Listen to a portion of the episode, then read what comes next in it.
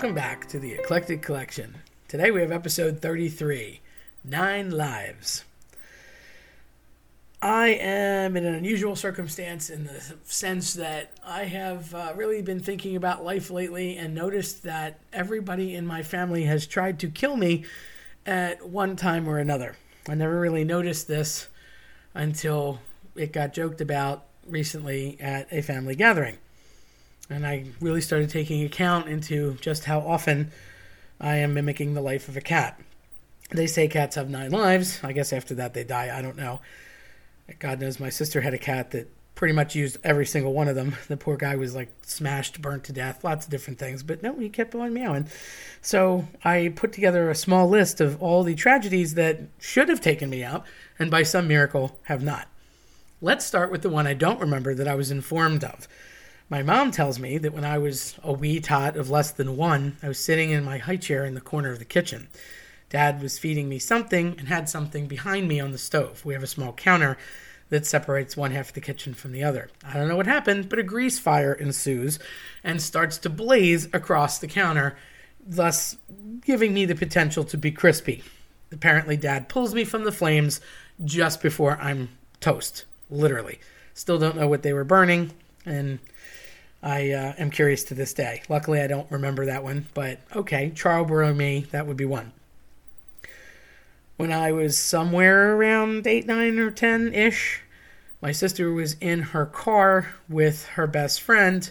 They went to leave. It was Father's Day. I remember that because post dinner she was bringing her friend home and started her car. And although it was not moving, I ran out to the car while she had turned around to back out of the driveway and like hit the window and tapped on the door, scaring her senseless and I joke that she ran me over. She could have run my foot over at best. Actually, didn't run me over, but that was a close call, and unfortunately, she got yelled at.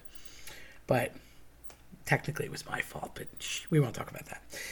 Then, when I was, uh, I don't know, maybe four, I was playing around in the parlor, which, for those of you that have living rooms and family rooms, the Italian equivalent are parlors for the living room and dens for the dining room or the uh, family room, just so you know.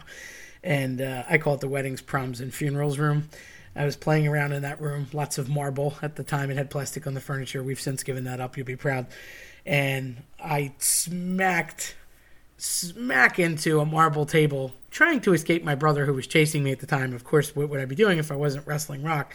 and the way he got me in a vice grip, my face turned around and cracked my front tooth. Thank God it was the baby tooth, but I walked around looking like a goon for a while until that tooth finally fell out and I got my permanent tooth.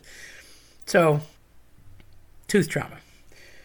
Then somewhere, I think I was 330, 330. I was three, three and a half, and uh, I'm in the basement. At the time, I had a little mutt dog, Ziggy, and I was chasing him around the pool table that we also no longer have, and I'm still bitter about it. And my mom had her back to me. Hmm, lack of supervision parentally, just saying. And she was doing the books for my dad's business, and I was crawling around the floor goofing with the doggy.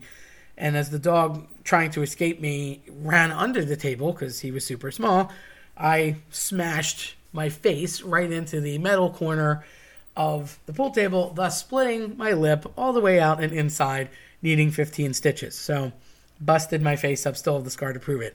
I'd like to point out that the doctor at the hospital did the stitches live, no anesthetic. He gave me a nickel. Seriously, even in the 70s. A nickel, not even a quarter, that was pretty rough, but you know, I was happy for the nickel. Just a little bitter. Then, when I was about 10, my appendix would come to rupture and I was mucho time in the hospital. But before that happened, the entire week prior in December, I was really not feeling well, kind of looking a little purplish, super feverish, felt icky, couldn't sit still, couldn't sit right, couldn't concentrate, and kept telling my mom, I don't feel good, something's wrong. And uh, she kept saying, Oh, you probably just have a virus. Just lay down, have a meatball, take an aspirin, you'll be fine because that's a solution to everything. And yeah, it turns out that uh, I really didn't have that much longer to go, and luckily they did emergency surgery at the end of the week, but it probably shouldn't have waited until the end of the week. So thanks, Mom, trying to kill me again. And then I guess around 12 ish, my niece got crazy mad at me. She was a little kid, we're about seven years apart.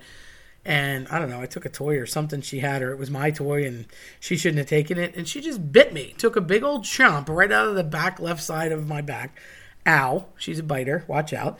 Literally bit me. Okay, so I don't know. Rabies? I guess not. She's a human, but still, humans shouldn't bite other humans. Septic? I don't know. Could have gone bad. Never did get that tetanus. I'm probably dying now.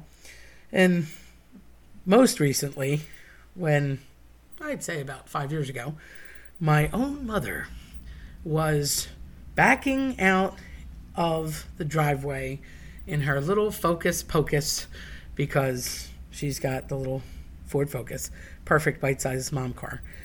Didn't know I was walking up the driveway, so my back is to her, and literally ran me over at about 7 to 10 miles an hour, thus projectile pushing me forward into further parts of the driveway where I've suddenly regained my balance at the last second, only to have her hit me yet again from not having braked from the first impact and go, Oh, Terry, is that you? You gotta go. You have a gig. Hurry up.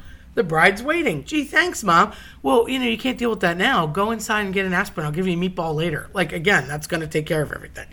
Thanks. Thanks so much, mom. So, if you count them up, there's seven instances, and that's just top of my head, not really thinking about anything, notwithstanding car accidents and anything else that has actually happened, or threats, or anything else, and things that have happened over the years at school. So, if I really add it up, I'm probably over nine, in which case, I don't know how cats do it, but it's a, it's a rough go. You know, family, they can kill. I don't even think they necessarily meant to do some of these things. But it occurred to me, better look over your shoulder once in a while because you never know when you have that granny in a in a car. You know, be careful. Um, so yeah, if you got a kick out of my story today, then check us out at Eclectic Collection podcast.com or listen to us on your preferred platform. I'm Terry Chinaglia. Thanks for listening.